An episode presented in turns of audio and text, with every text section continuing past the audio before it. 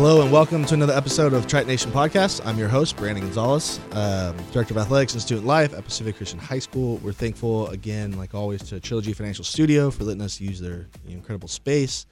I'm excited for this week. We have two very special guests on the show. We have Pacific Christian's head director of volleyball, men's volleyball at Pacifica, Tim.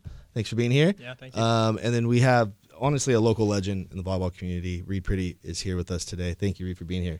Thanks for having me. Yeah. So for maybe some of our listeners and our viewers, Reed, who maybe don't know your history, I know a lot of them do, but grew up in Arizona, or you attended high school in Arizona? Attended high school. Okay. Yeah. But you came out here for college, played at LMU. That's right. From what I said, my notes here. Spent 15 years or so on the men's national team? 16, yeah. 16. That is incredible. 18 years I have playing on the AVP tour, professional beach volleyball. Is that about right? Or well, no, it was kind of like sporadic. So I played a couple years, and then I went and did the indoor thing. Gotcha. And anytime I took a break, I would play maybe a couple events here or there. Okay. And then the last 3 years I've been doing that pretty regularly. Okay. So kind of a little bit here and there over the last 18 years or so. Mm-hmm. But Reed, to have this kind of career, I don't even want to ask how old you are because you're going to embarrass me. And 21. Here. Yeah, there you go. There you go. Tell us a little bit about that journey and maybe where, being a high school podcast, kind of where high school athletics played their role in that to help kind of get you ready for college and then an impressive career at the national level. Mm-hmm. Well, yeah. So there was never a master plan. I swam when I was younger. I played soccer for like 11 years. Oh, really? I was never on the best teams. Always seemed to be sort of the outlier teams. Mm. And we moved around a ton when I was a kid. So my dad was a professional musician who became a worship leader, who went to seminary to become a pastor, and then became a pastor. So each of those like career shifts was a cross-country move. So we went Virginia, San Diego, Florida, Phoenix. Okay. And so when we were at Florida my last year, I was going from 8th to 9th grade, and it was hot and sticky there. And the culture in high school was to take PE during summer because let's get that requirement out so we're not, sweaty and disgusting at school. And so I just did it because everybody else did it. And it was in that PE class that I was first introduced to volleyball. So I was 15 years old. And it was really fun. And the coach was like, hey, I see some things in you. You should come try out. And it was kind of the first thing I did that I remember that was sort of outside the box. None of my friends were doing it. Huh. And I just went and tried out, and I made it. At 15. So you started your volleyball at 15. At 15, okay. Yep. So it's all those kids, Mark, it's never too late. Producer over there, Mark.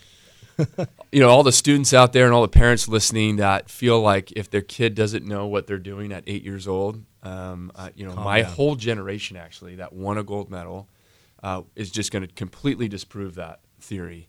And in fact, we can get to this later. In fact, the younger generation, because I played a long time. Yeah, because you're 21. Yes. Yeah. So the final years of my career, that generation was probably more talented than the team that won the gold medal.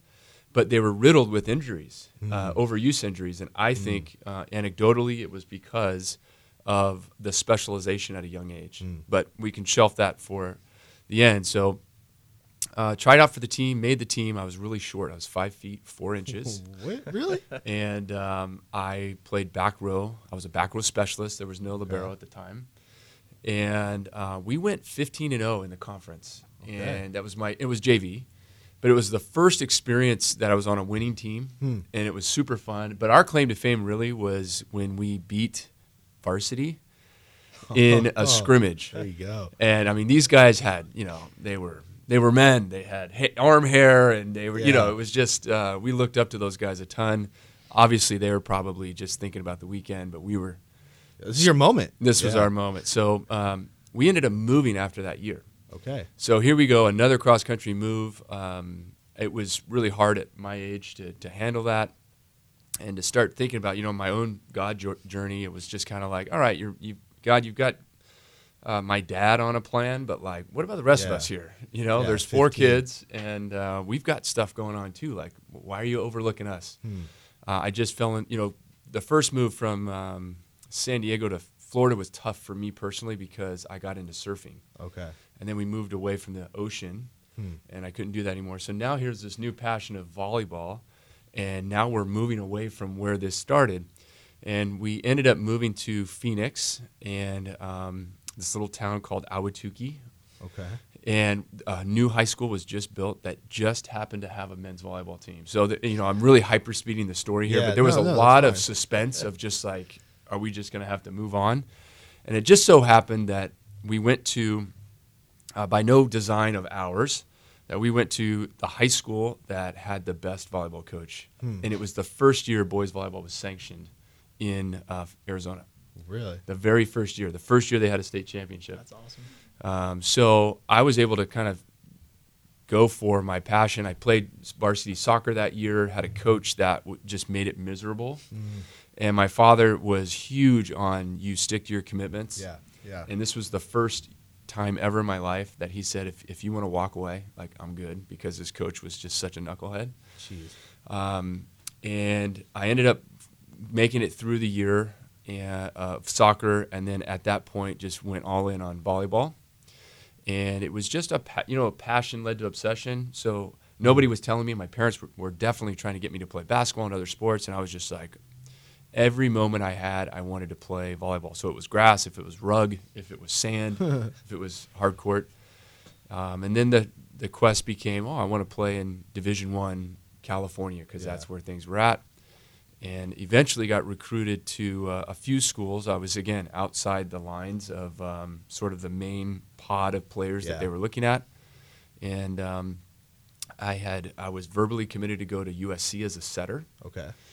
And it's a funny part of the story. So they've visited my house. They've offered me theoretical terms of some financial aid, which I needed. We didn't have much money. And turns out, like, right before they were going to come and have us sign, they called and just said, hey, we're going to look at this other player from Europe and see if he can pass the SATs. He just came on our radar. And they ended up going with that player, who was Donald Sujo, who became my teammate.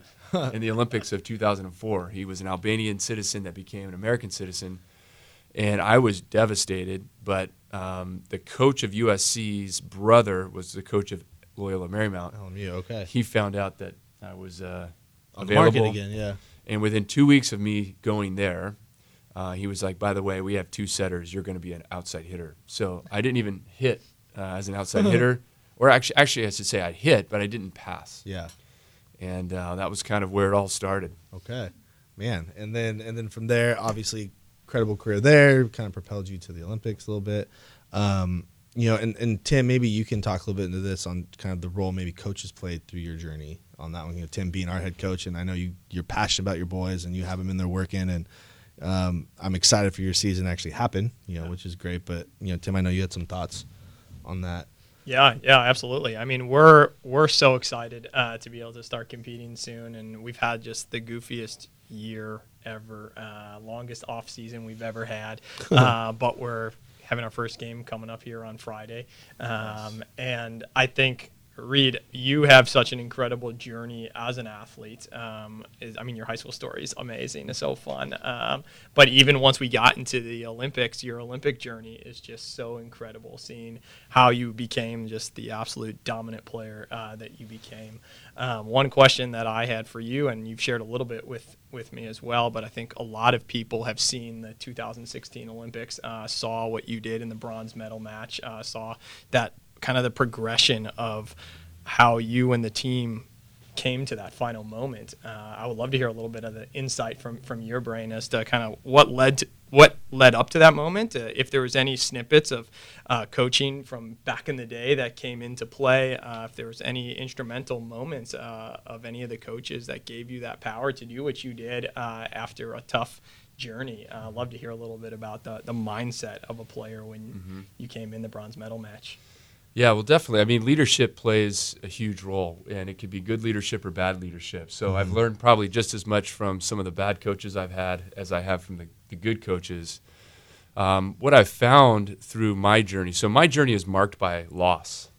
So anytime I get a chance to speak with any audience, really, I like to highlight that I would define my career not by what I won, but what I lost. And what I mean by that is that it was in those moments of devastation that I had to make an internal shift. Like the catalytic change that had to happen in my own life happened in those moments that made the wins possible. And I think it's really important for young athletes to internalize that and to really maybe just like go back in the podcast and listen to that statement again, that it's in those devastation moments in the valley when your season's cut short and you've got 16 months or 12 months of an off season, that's where the growth happens. If you look at it, if you look at our landscape, where is the most growth? It's in the valley, right? It's not at the top of the mountaintop. And I like to say that when I was on the top of the mountaintop, there's no learning there. It was exciting and it was special, but you're looking backwards, celebrating the journey it took to get there. And so, yeah, the two major losses I like to highlight are missing the 2000 Olympic team. I missed that roster spot by one. And I was actually on the bus driving to the airport, and their final destination was Sydney. Mine was home. And that was the first moment where I felt like, oh, man, whatever those guys did, whatever they had to do to be on the right side of that roster, I'm now willing to sacrifice time and space. And then the next Olympics roll around, and I make the team. I'm a starter. We play, and we end up losing in the bronze medal match in 2004. And it was at that moment where I was ready to push all my chips in. So if the first loss created space for me to say, like, I'm ready to sacrifice time and space, and what that meant in my life was move away from all of my friends and family, live in Colorado Springs, which I had no roots, and commit to training. And at that time, it was really hard. My friends were playing on the AVP tour. Their life seemed glamorous. They had these big social groups, all these fun outings. They were traveling the country, playing on this pro tour. And I was schlepping, ice buckets, in Austria, or living in isolation in Korea, all these different things. But I felt what that loss felt like, and I had already made the decision to leverage time and space. But when we lost the bronze medal in 2004, it was the first moment where I recognized that I was carrying a sense of entitlement, like deep entitlement, not the entitlement of just like like whining, crying. But I did go to the Olympic Games.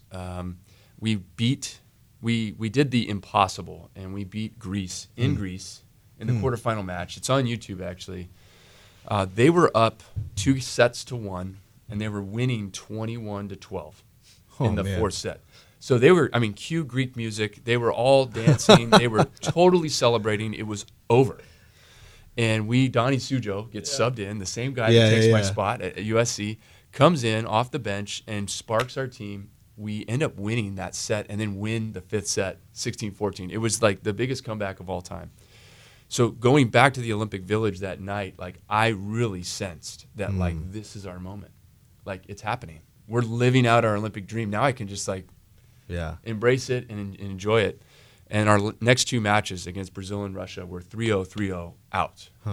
And so it was that moment where I started to recognize that, like, man, I was carrying a sense of entitlement, as if this expectation, unearned expectation, is what I think entitlement is, unearned, undeserved expectation. And, I started to recognize that, man, there's 144 men's athletes in the Olympic Games, 12 teams, 12 players. Each one of them probably had a childhood dream. For sure they did. For sure they've been dreaming about this, just like I have. And who was I to actually have an expectation that I somehow deserved, in my deep inner psyche, for this to happen. And it was at that moment that I realized that, man, it's up for grabs. Anything could happen.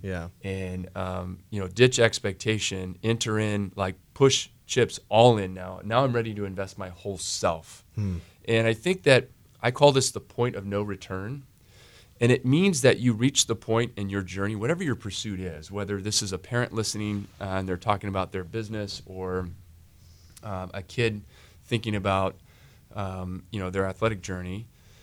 When you reach the point of no return, you have now there's something at stake, so you will feel loss. So once you reach the point of no return, I remember we reached this in our startup company InSand not long ago, well, maybe a year and a half ago. And it's the point at which you realize that if this doesn't work, like, I will get hurt. It's not going to be devastating. I'm not going to die. But we've pushed our chips in enough to know that, like, we've passed the point of no return. We're not testing the waters. We're not just going to see if it works out. Like, we're all in. Yeah. And we're going to have to learn and figure it out, or else we will get hurt. And I think that's such an important – if we want to reach and know the outer limits of our abilities, that's where we need to get to. But to hyperspeed to – you know, so I play on the team for 14 years as a starter. There's only two people in those roles, and I was one of them for 14 years. And I would play on sick days just because and this might not vibe with Christian values. But I was so attuned to how good everybody was that I had to compete for my spot every day. Yeah. And if I ever took an extended break, I would make it a point to come back into the gym and say, like, you know, the coach is going to make his decision. I'm not trying to prove it to the coach. I want to prove it to the other 18 guys that my role is my role. That was my mindset. And so by year 14, there's a whole new crop of guys in the gym, and I'm trying to figure out where do I fit with this group.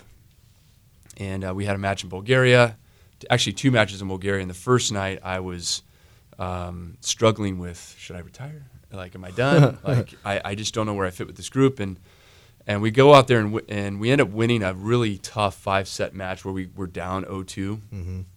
And in that span of time, I recognized where my role was now with this group. And I caught total vision of what the next 2 years, because 2016 was the next games.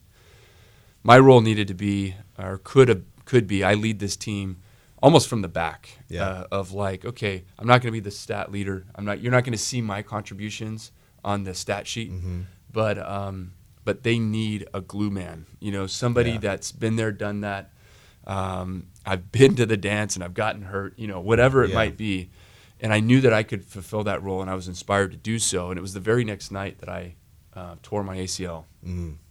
And so, but with that vision and that layoff that you were referring to, it was a 2-year journey to get back to the Olympic Games. I'm playing the best volleyball of my career at 39 years old with 2 bum knees.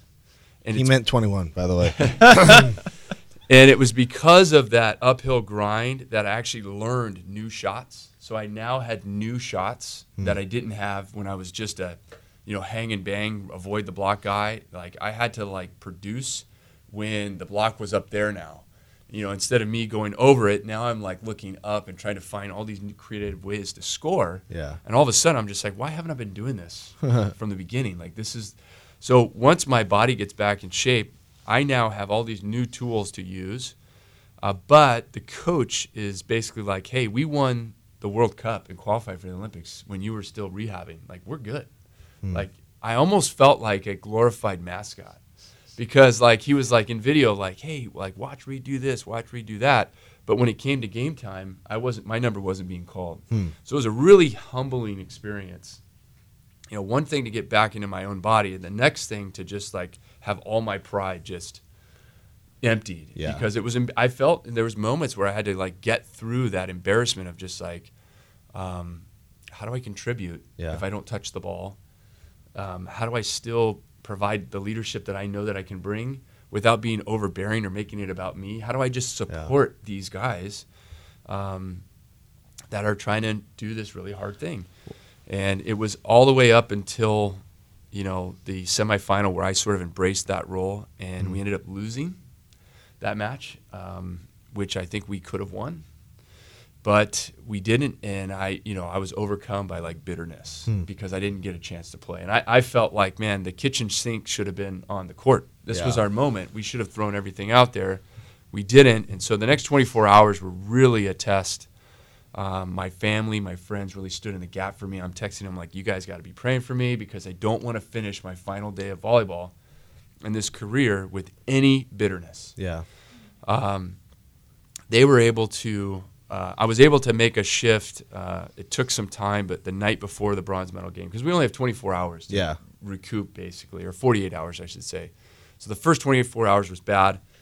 Then I'm journaling, trying to recognize, like, Lord, was this a waste these last 2 years? I mean, like my family, my wife, my kids, everyone has sacrificed for this, and I've hardly played. Like, I don't see the impact. I don't see the results of all the sacrifice. And it was at that moment that, like, I was overcome by gratitude, recognizing that we actually have a new daughter because of the knee injury. We wouldn't have had, like, we miscarried before it happened, and it would have been very difficult with the competitive calendar to think about trying again. Yeah. We were able to have our daughter. We had these amazing experiences in those 2 years. In those 2 years is when I met Ben.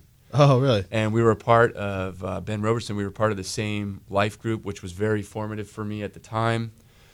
We actually got off of the, like, globetrotting, like, no connection to people, to, like, community.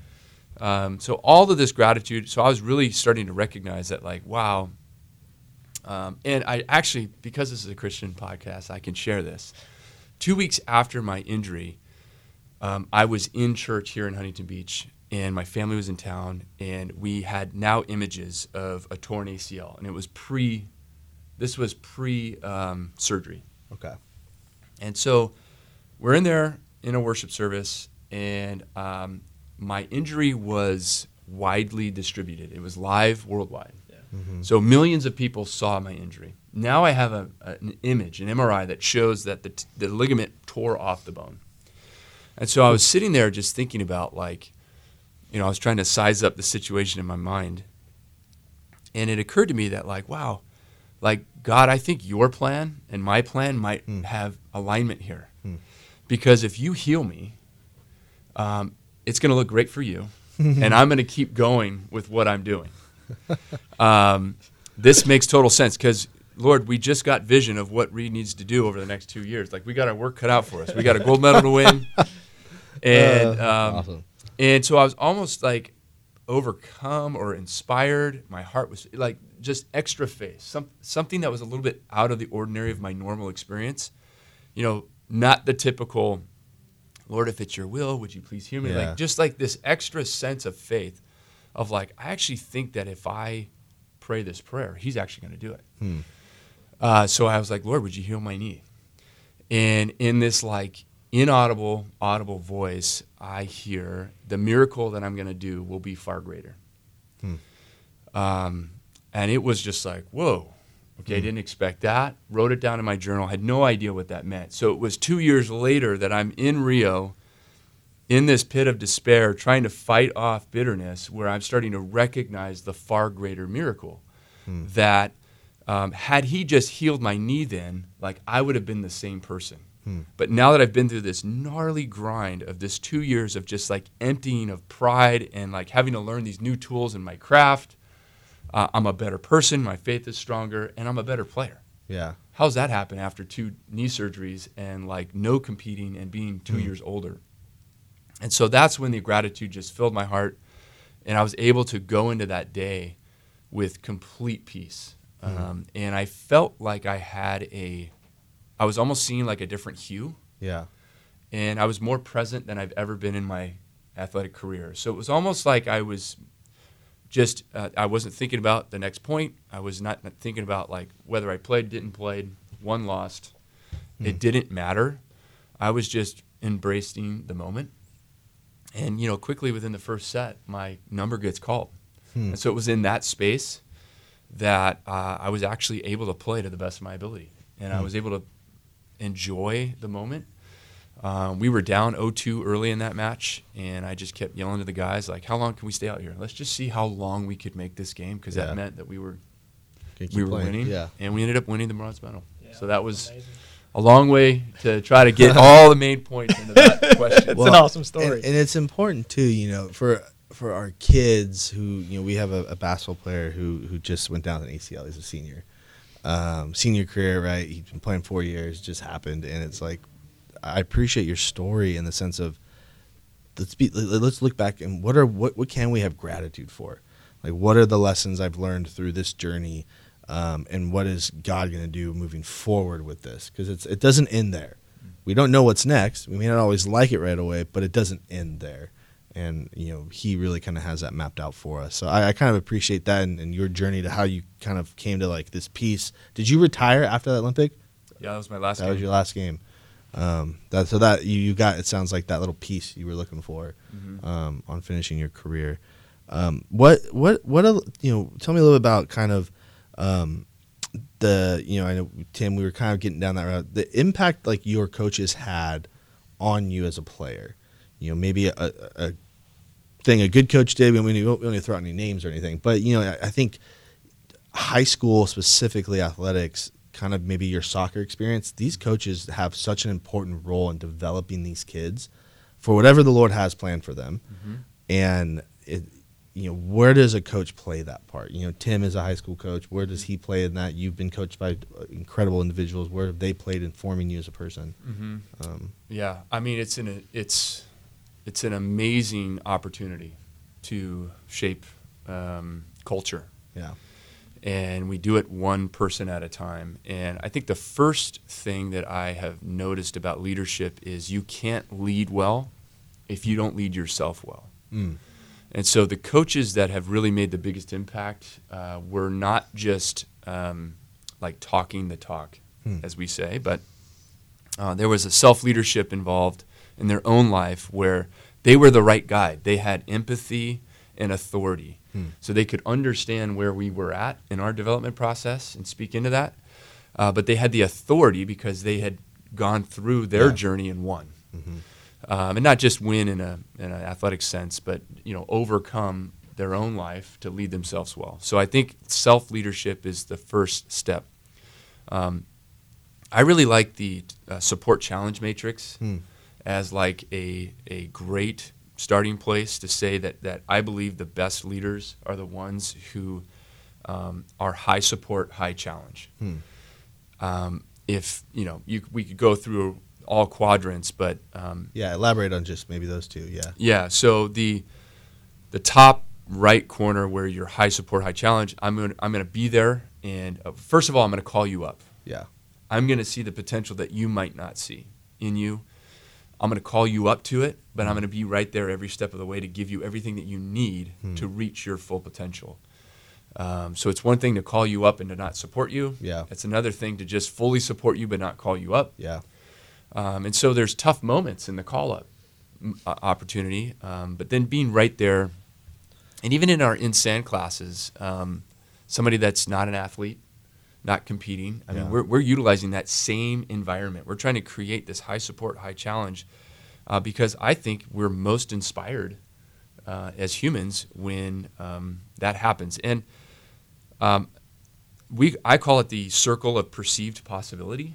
So we have, if we were in the sand, I would draw a circle around, I would draw a circle around each one of us. And I don't know how big your circle is or your circle is, but we all have this perception of what's possible.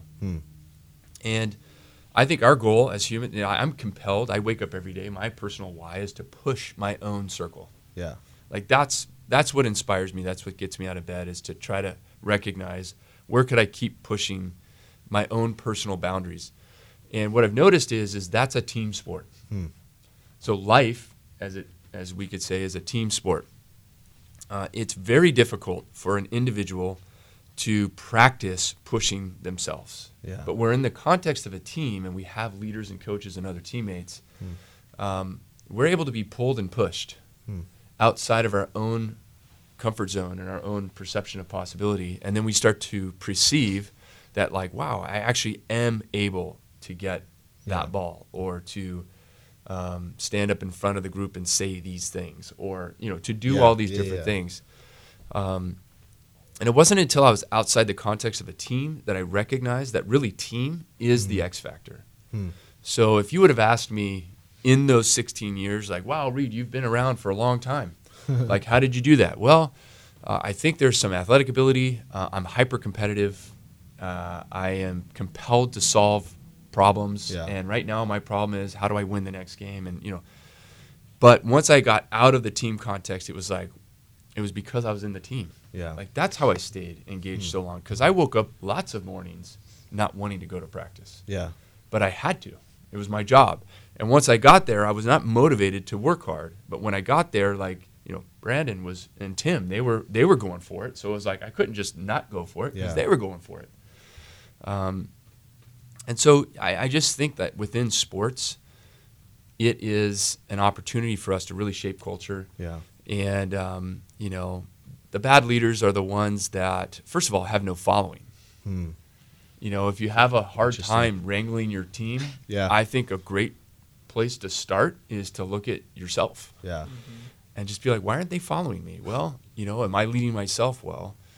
And I guess that's how I'd answer that question. No, I mean, it falls in line with the mission of Pacifica. Like, we push our kids and we challenge our kids, but the goal of our staff and our teachers is we need to be right there with them. Like, we do this all-school retreat where we take all our teachers, we go out to Young Life Camp, and, I mean, I don't like getting dressed up in face paint and spandex and running around fighting kids like with swords and doing silly games, but they need to know you're in that journey with them, because if they're not, when you have to push them and when you're in those trenches, they're not going to follow you. Mm-hmm. They're not going to know you truly care and you know, care about them as people, not as a student or an athlete or whatever it may be. Mm-hmm. You know, they're human.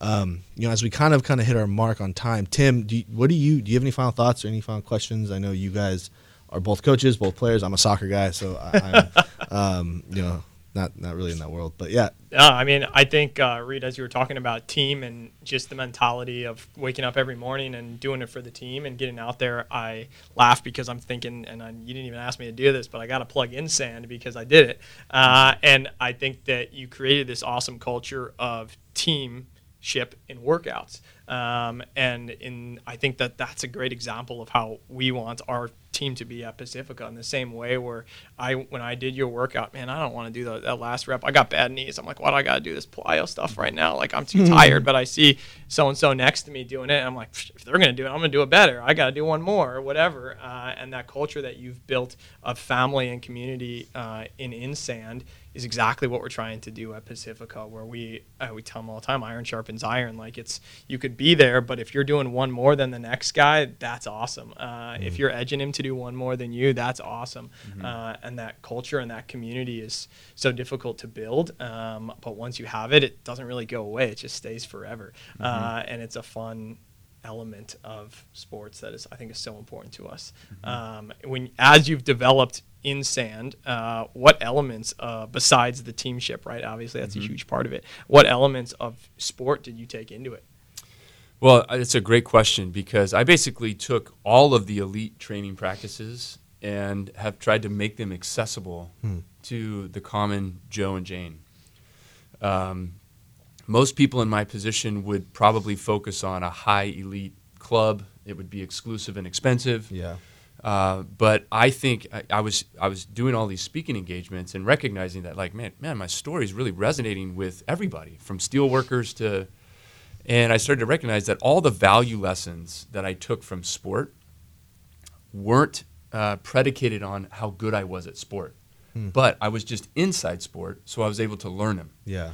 So how do I create an environment where people could stay inside sport and get all these value lessons without the need to be good at it? And so I encourage, you know, we're right here in Huntington Beach, right at Newland and PCH. Yeah, it's where our beach programs play, so we see you guys out there. Yeah, exactly. Around. And, you know, for the parent, I would like to say that, like, hey, this is your opportunity to engage in sort of a sustainable training regimen. You know, gyms are closed, but out there we have provided a safe environment with the breeze, and we think it's great. But the sand affords sustainability because it makes it harder to work in without the impact to your joints. So as we age, that's really important. But for the student that's listening, I think where we really focus on for students is just that perception of possibility. So if you're coming to InSand and you're under 18, you're fit, you're good. You know, what we're going to be really working on is your mentality and trying to help you understand that you're capable of more than you're settling for right now, and we're going to keep pushing you there. But it's been, I think the elements of creating that space is just creating an open feel, valuing the individual, and making everyone feel like this place is for you. I mean, we've got Butch May, Misty May's dad, who trains with us regularly. He's 80 years old. Awesome. And then we've got, you know, Sydney and Addie Terrell, who are, you know, 12 and 14. Yeah. And everyone in between. And you started InSand pretty recently, right? In the last couple of years or so? Last couple of years. Okay. And I would say it probably goes back to your original question, if we have a few moments. Yeah, yeah. So I think the most important thing that any coach has showed me was Hugh McCutcheon. And it was right at the second loss. So now I'm ready to invest my whole self. And he became the head coach that year. And it wasn't an isolating experience for me. All of my teammates had reached the same point of just like, okay, we've made it to the dance, but how do we win this thing? Yeah. And he came in and he canceled practice. One of the first things he did, he cancels practice and tells us to meet him at the Anaheim Convention Center. Hotel, sorry. And we go there, and he's like, hey, we're going to talk about, we're going to write a mission statement. And we were like, what are you talking about, Hugh? You know, we're all like mid-20s. We're like, we're not, you know. We're not professionals. What are you talking about, man? Like, get us in the gym. Let us get sweaty and like aggressive, and we'll fight and we'll do all these different things. So he makes us for 2 days sit in a room and talk about like, hey, what are your strengths? What are your weaknesses? What do you think that you have that we could leverage that maybe the world doesn't have? You know, the rest of the world. And so we go through this whole exercise, kicking and screaming, totally making fun of him. He had thick skin, thankfully. And we come out with this mission statement. And this mission statement reads, we are going to win the 2008 Olympic Games in Beijing. And the way that we're going to do this is that we're going to become students of the game. We're going to work tirelessly with mind and body. We're going to be great teammates. We're going to be fierce competitors. And we're going to do this in such a way that we bring honor and respect to our country, to ourselves and our country. And at the time, I had, you know, even over the next 4 years, I had no idea the impact of what those 2 days had. But what ended up taking place was he would reference our mission. And by the way, if anybody in the world saw that statement, they would have laughed. Like, we were not the announcers were not saying like, oh, look out for USA. They're the up and coming trending team. Like, no, that was not happening. So it became prescriptive. Like, this statement became prescriptive. It aligned us all towards one goal. And every day we would start at the whiteboard and end at the whiteboard. And he would reference it at both points. And at the end of the practice, you know, he would basically say like, hey, we're here to do this thing. Yeah. So let's go do it. And at the end of practice, it would be like, did we take a step? Yeah. We're not looking for a big step. We're looking for these 1% gains, incremental growth. And I could remember, I think there was like 2 throwaway practices in 4 years. The team that won bronze, nothing against them or us. I was a part of it. We probably had 1 to 2 throwaway practices a week. And it's not a throwaway practice where nobody went hard. It was just like we weren't our best. We know that. Yeah, we didn't grow. We just got sweaty. We did our thing, you know, whatever. But that team in 2, you know, so we literally got the most out of it. And so all to say that we ended up winning bronze under tremendous distress. I don't know if you guys remember, but Hugh's family was attacked by a terrorist. Oh, wow. The day before the Olympic ceremony. So we're without our coach. It was a tragic event where our coach's wife's parents were attacked in Tiananmen Square. The father was killed. Oh, wow. The mother was stabbed so many times that she had like incredibly, like, I don't know, 40 plus surgeries. It was terrible. And we were without our coach for the entire preliminary rounds. And we had to just like stay the course.